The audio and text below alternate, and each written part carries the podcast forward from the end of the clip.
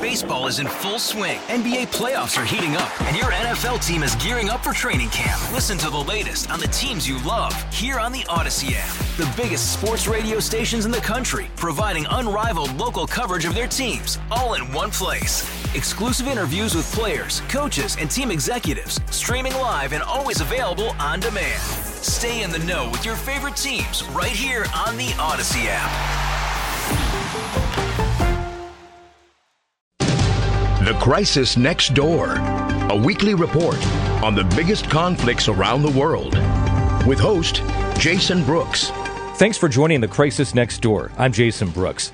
A potentially groundbreaking summit on U.S. North Korean relations is taking place this week in Hanoi, Vietnam, with President Trump and North Korean leader Kim Jong un meeting for the second time in a year. Will Kim give up key parts of his country's nuclear program in return for U.S. concessions, which could provide a transformative economic boost to North Korea. Joining the crisis next door to discuss the summit is retired Army Colonel David Maxwell, senior fellow with the Foundation for Defense of Democracies. Colonel Maxwell served in Asia for over 20 years, including as a planner for the United Nations Command Combined Forces Command on the Korean Peninsula. Colonel Maxwell, thank you for joining the crisis next door. Thank you, Jason. It's great to be here. Colonel, is there more pressure on Trump or Kim to reach a deal, or is it equally shared? That's a great question. Uh, I, I, think generally it's equally shared, uh, but for different reasons. Uh, I think uh, President Trump, uh, you know, first and foremost, North Korea is a threat. Uh, you know, we have never resolved the nuclear issue, despite trying very, very hard since 1994. we've never been able to resolve it. Uh, and of course, the threat has been growing, uh, not only uh, from a nuclear capability, but also for a, an intercontinental ballistic missile capability that threatens the homeland. So, uh, President Trump certainly uh, is under pressure to solve this threat to the homeland, uh, but also threat to our alliance partners, not only South Korea, that is under missile and nuclear and conventional threat, Japan as well. so he's he's definitely under pressure to uh, to make things happen. And of course, domestic political considerations also enter into it. Uh, now, North Korea, Kim Jong Un is certainly under pressure because of uh, the the strongest sanctions that have ever been imposed and enforced on him. The sanctions are having an effect, despite since the Singapore summit last June uh, and some uh, relief or bypassing of sanctions by China, by Russia, uh, and of course North Korea's continued illicit activities uh, designed to bypass the uh, the sanctions. Uh, but the sanctions are having an effect. Kim Jong Un needs resources, needs hard currency, needs access to international markets, and so he really wants sanctions relief. and so that those are the two. Um, uh, the two sides to the coin. One thing we should keep in mind, though, President Trump can't unilaterally lift sanctions. Uh, Congress, U.S. sanctions are imposed by Congress. Uh, UN sanctions, obviously, we have a vote in the UN Security Council, uh, and we had unanimous support for the recent sanctions uh, going back to 2017. but you know, sanctions shouldn't be looked at as a bargaining chip or a concession. the sanctions are very clear uh, that North Korea must comply with the requirements to denuclearize, to end the missile threat, end proliferation around the world, uh, end its illicit activities, uh, as well as stop its human rights abuses. Uh, so the sanctions require a lot from the North, uh, and uh, and that's because the North is a rogue state, a pariah state, and that is conducting illegal nuclear activities and illegal actions around the world and causing the horrendous suffering of 25 million Koreans living in the north. Speaking of unilateral, Kim has preferred to deal directly with Trump. How big of a deal is that for the process? Yeah, that's uh, that's what he's been doing, and and he really, uh, you know, for him, the stars are lining up both with President Moon in South Korea and President Trump, uh, and it seems obvious uh, and clear that Kim Jong Un thinks he can get a direct deal with President Trump. Uh, and of course, President Trump is the great deal maker. Uh, and so there's some uh, logic to that. And of course, we've seen since Singapore, it really, you know, Kim did not allow working level negotiations to occur. Uh, because he apparently thinks he can get that deal from Trump. And so it wasn't until uh, last uh, in January when Kim Jong Chol came to Washington and brought with him the new special representative, the DPRK special representative to the U.S., uh, Kim Hyok Chol, who is now the counterpart to the U.S. special representative to the DPRK, Stephen Biegun. And they've met twice. Uh, in Pyongyang and meeting la- beginning last week in Hanoi. Uh, so working level talks are beginning, uh, but uh, they have not had sufficient time to uh, you know, to really work out any details in preparation for a summit. And most likely, uh, they have just been preparing uh, the agenda and the talking points uh, and the orchestration of the summit. Uh, so um, it's very important that Kim Jong Un or that President Trump looks Kim Jong Un in the eye and say, you know, from here on out, we have got to have working level negotiations uh, and no further summits until the working level negotiators bring agreements uh, to which both leaders must uh, uh, must agree. Is there a fear that Trump could try and strike a deal on his own, and, and what would that mean? Yes, well, uh, you know, there's been lots of speculation, uh, and uh, you know about what might happen. you know, there's talk that he might give a declaration of peace, and of course, the White House talking points released last Thursday uh, really do play into Kim Jong Un's narrative. Uh, and you know about building trust, establishing peace, and then denuclearization. Uh, you know, in the Singapore summit, you know it's been the U.S. position: denuclearization first, then build trust, and then change the relationship, normalization, and and uh, lifting of sanctions. Uh, so they're always been at odds. But uh, last week, the White House came out and you know and, and said specifically that President Trump wants peace on the Korean Peninsula, peace throughout the world. Uh, and so, what we might see is a declaration of the end of the Korean War. Uh, and, you know, that, of course, is problematic if that is only agreed to between the United States and North Korea, because we must remember that in 1950, North Korea attacked South Korea. Uh, you know, it was a blatant attack of the South. The United Nations uh, um, uh, or recognized that the North was the aggressor, and the UN Security Council resolutions 82, 83, 84, and 85 uh, called on member nations uh, to defend the freedom of South Korea against the aggressor North. Uh, and so we should remember uh, that uh, this was really a, a, Korean civil war. The United Nations did not declare war on North Korea. It intervened under the UN authorities.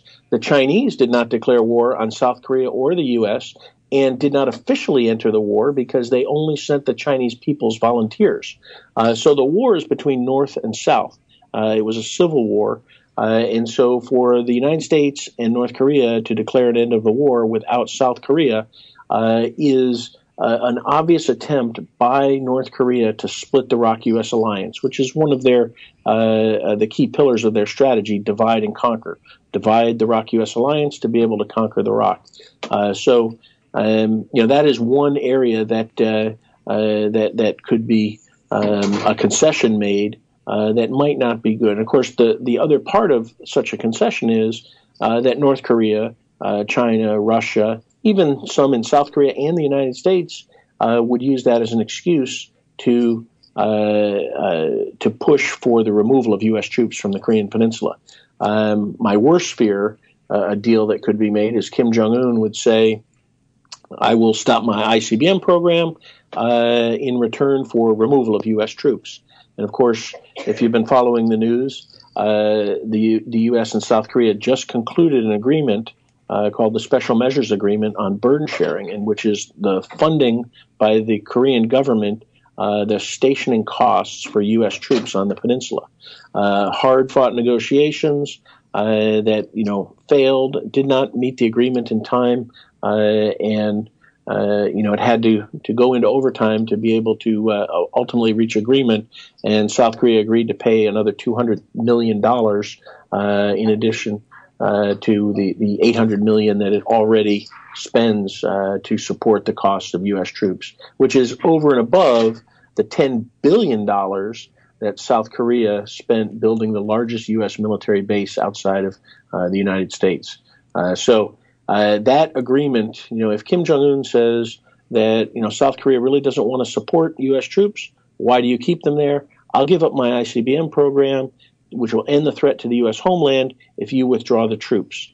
uh, and that deal could be uh, really catastrophic because the 28,000 U.S. troops on the Korean Peninsula uh, are not there to defend South Korea. They are there to deter an attack by North Korea.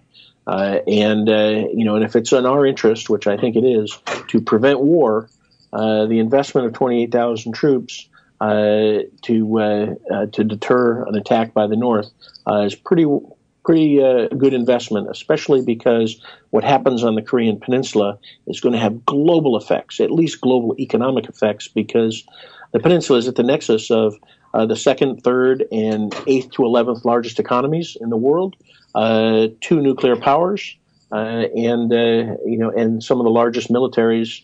Uh, North Korea, fourth largest in the world, China, Russia, and of course South Korea, and the U.S. presence. So that small peninsula is at the, the nexus of great power competition, and if if conflict breaks out, it's going to have global effects. North Korea wouldn't even need its nukes for South Korea. Seoul's so close to the demilitarized zone, it could just open up with artillery and rain fire on Seoul. Uh, obviously, Kim wants the troops, U.S. troops, removed from the peninsula. Do you think that's his number one goal in these negotiations to get the U.S. off the peninsula? Uh, it is certainly one of the most important. I think his near term goal is to have sanctions relief.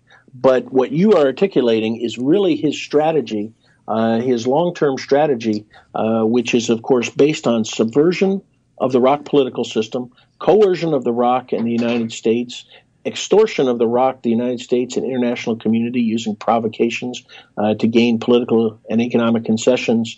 Uh, all of this is designed to drive a wedge between the ROK and U.S. alliance to get U.S. forces off the Korea, off the Korean Peninsula, to give Kim the advantage militarily, so that if his subversion, coercion, uh, and extortion lines of effort don't don't uh, bring unification, he has the option to use force to unify the peninsula under northern domination to ensure survival of the Kim family regime, which is the fundamental, vital national interest of North Korea, survival of the Kim family regime, and the strategic aim is to unify the peninsula under northern domination to ensure survival. Uh, so that is his strategy. And of course, the question that we have to ask is has he given up that strategy? Uh, and is he willing to denuclearize in return for uh, economic investment? Uh, or is he conducting a political warfare campaign or the long con uh, to uh, use these negotiations to be able to create the conditions uh, that will allow him to execute his strategy and campaign plan uh, that will, of course, be catastrophic. Do you think that it's possible that the U.S. and President Trump could be fooled by this seeming change in Kim's personality over the past couple of years, that it seems a bit warm and fuzzy now, that perhaps this could be part of that con that he's perpetuating? Yes, and I, I, think you know I can't speak for the president, the president's mind. You know, I can only read his tweets like like everyone else. I do know that uh, his advisors uh, are well aware of the strategy, the long con, uh, and and are not about to be duped by uh, by Kim Jong Un. But there are tremendous political pressures, and um, you know the president could see opportunities that we don't see, and you know and could strike a deal. I am somewhat, well, I am optimistic uh, that as long as the president listens to his advisors, uh, we'll be okay. And uh, but um, you know, there's no predicting what you know what the president might do, you know, behind closed doors in a one-on-one situation and what he might agree to.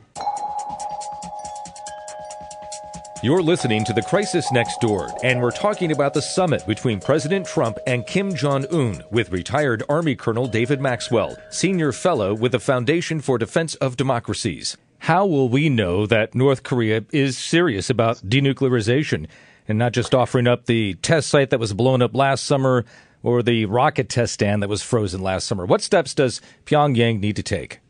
That is great. Great question. Uh, you know, first and foremost, the ideal thing would be for it to declare all of its nuclear uh, components, nuclear facilities, nuclear weapons, all its locations. Uh, you know, that is probably unlikely. uh, it looks like what we're going to see is an offer of Yongbyon, the main nuclear facility, with, which has about 70% of its nuclear capability. Uh, you know, apparently uh, he he is is going to offer uh, the dismantling of that. And of course, this will be the third time that we buy it. In 1994, uh, in 2008, they blew up the cooling tower. In 1994 was the agreed framework. Uh, and uh, and so this would be the third time we buy Yongbyon. But uh, what will will demonstrate the sincerity of Kim Jong Un's willingness to denuclearize will be if he allows inspectors, international inspectors, present on the ground to observe and supervise dismantlement uh, and removal of fissile material uh, and, uh, and, and rendering those nuclear facilities as irreversibly unusable. And so that that is how we're gonna we're gonna really see the sincerity. And of course, most all past negotiations have broken down on the verification process. Uh, the North is reluctant. Uh, it does not want to give up information about its capabilities and their locations. Uh, Kim Jong Un apparently told President Moon uh, that if he did that, he would be giving the U.S. a target list for attack. Uh, and so that's one uh, you know, part of his paranoia. Uh, and um, but in the past, uh, you know, it has been verification, and he doesn't want to allow uh, a normal arms control regime process where there are inspections, challenge inspections, and permanent uh, deployment of inspectors and technical capabilities to monitor facilities, which they've had some at, at Yongbyon in the past.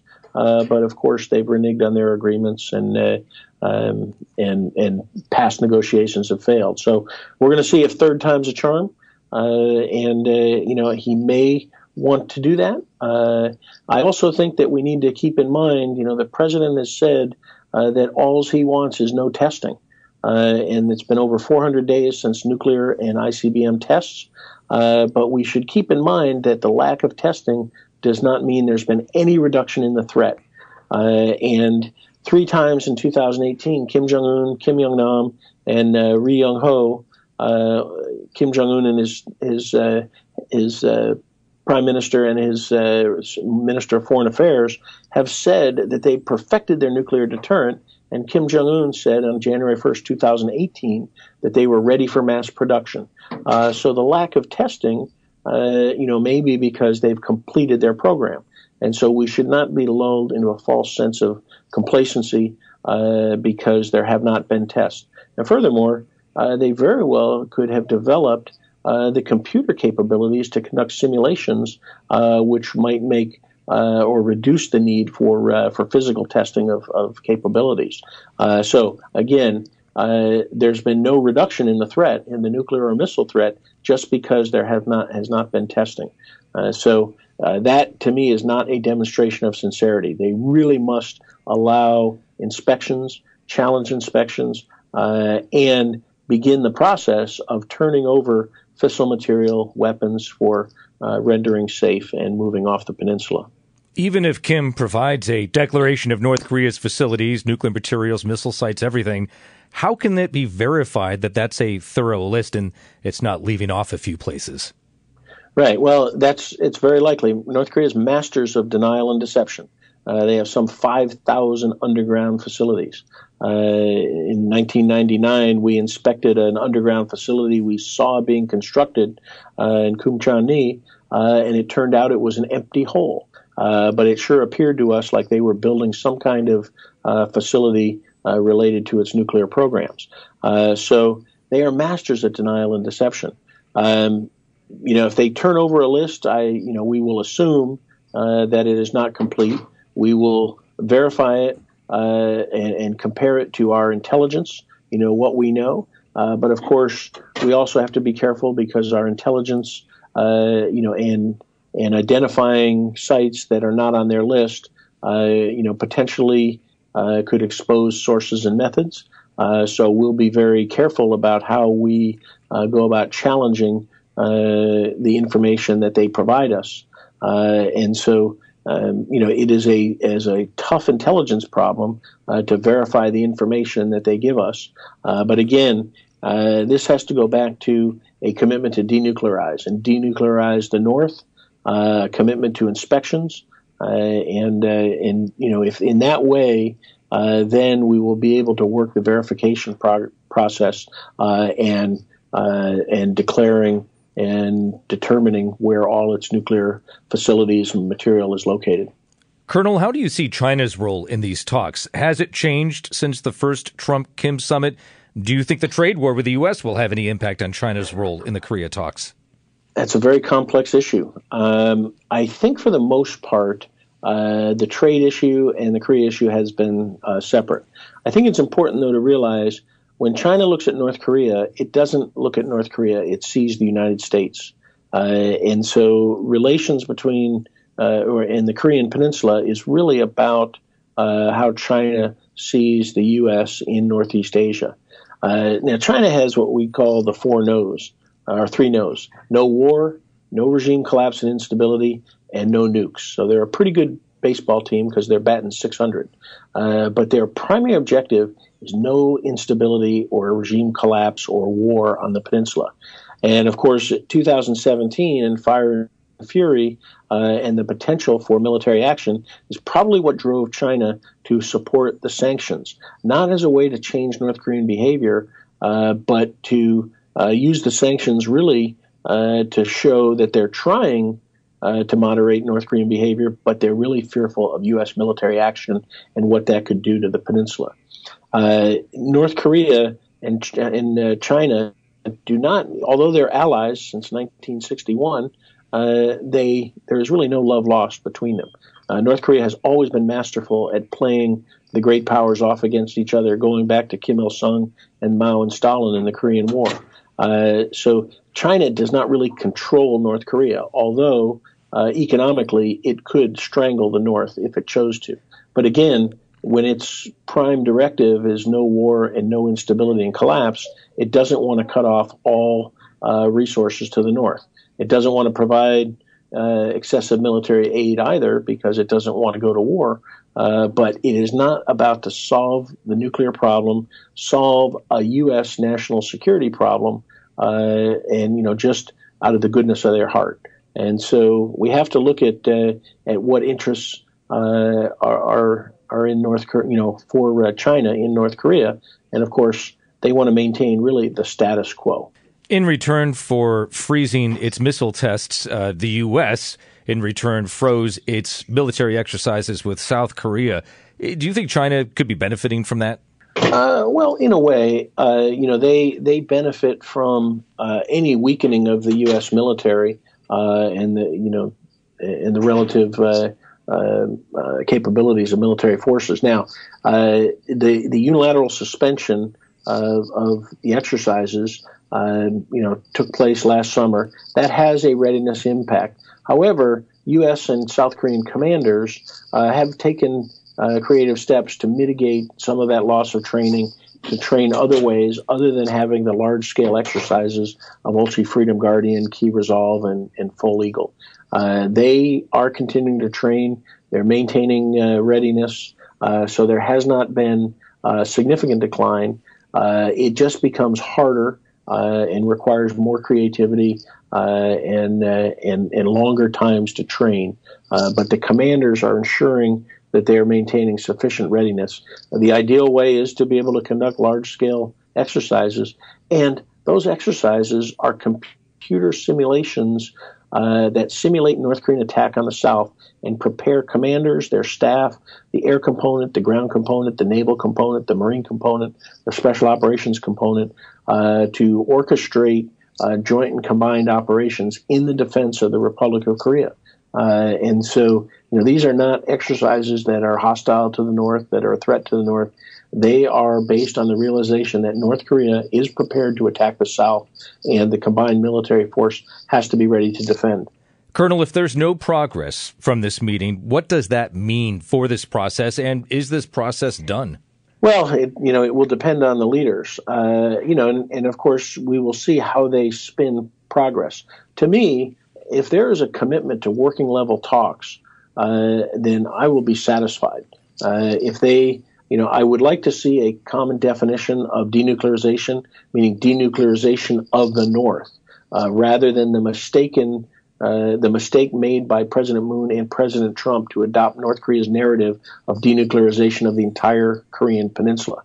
Uh, and even though there's no nuclear weapons in South Korea, nor have there been since 1991, North Korea looks at the presence of U.S. troops, extended deterrence, the nuclear umbrella not only over South Korea but Japan, as the South being nuclearized. And so the security guarantee that the North wants is an end of the alliance, removal of troops, end of the nuclear umbrella, and extended deterrence, uh, because that is what will ensure uh, security to the North in Kim Jong un's mind. And so there needs to be a definition of denuclearization of the North, not of the entire Korean Peninsula. Uh, the commitment to denuclearization should include a framework uh, and a and a timeline uh, for or a roadmap for de- denuclearization, uh, a commitment to inspections, uh, but again, most importantly, a commitment to working level negotiations to work out the details, uh, and and that's really what is necessary. Uh, to to do that because without the working level negotiations, uh, there will only be talk and rhetoric from Kim and Trump. The world waits with bated breath. Colonel Maxwell, thank you very much for joining us here on the Crisis Next Door. Uh, you're very welcome. We've been joined by retired Army Colonel David Maxwell, Senior Fellow with the Foundation for Defense of Democracies. Thanks for listening to the Crisis Next Door. I'm Jason Brooks. Till next time. The Crisis Next Door with host Jason Brooks is produced weekly. If you have any thoughts for Jason, email him at tcndpodcast at kcbsradio.com. Again, that's tcndpodcast at kcbsradio.com. Baseball is in full swing. NBA playoffs are heating up, and your NFL team is gearing up for training camp. Listen to the latest on the teams you love here on the Audacy app. The biggest sports radio stations in the country, providing unrivaled local coverage of their teams, all in one place. Exclusive interviews with players, coaches, and team executives, streaming live and always available on demand. Stay in the know with your favorite teams right here on the Audacy app.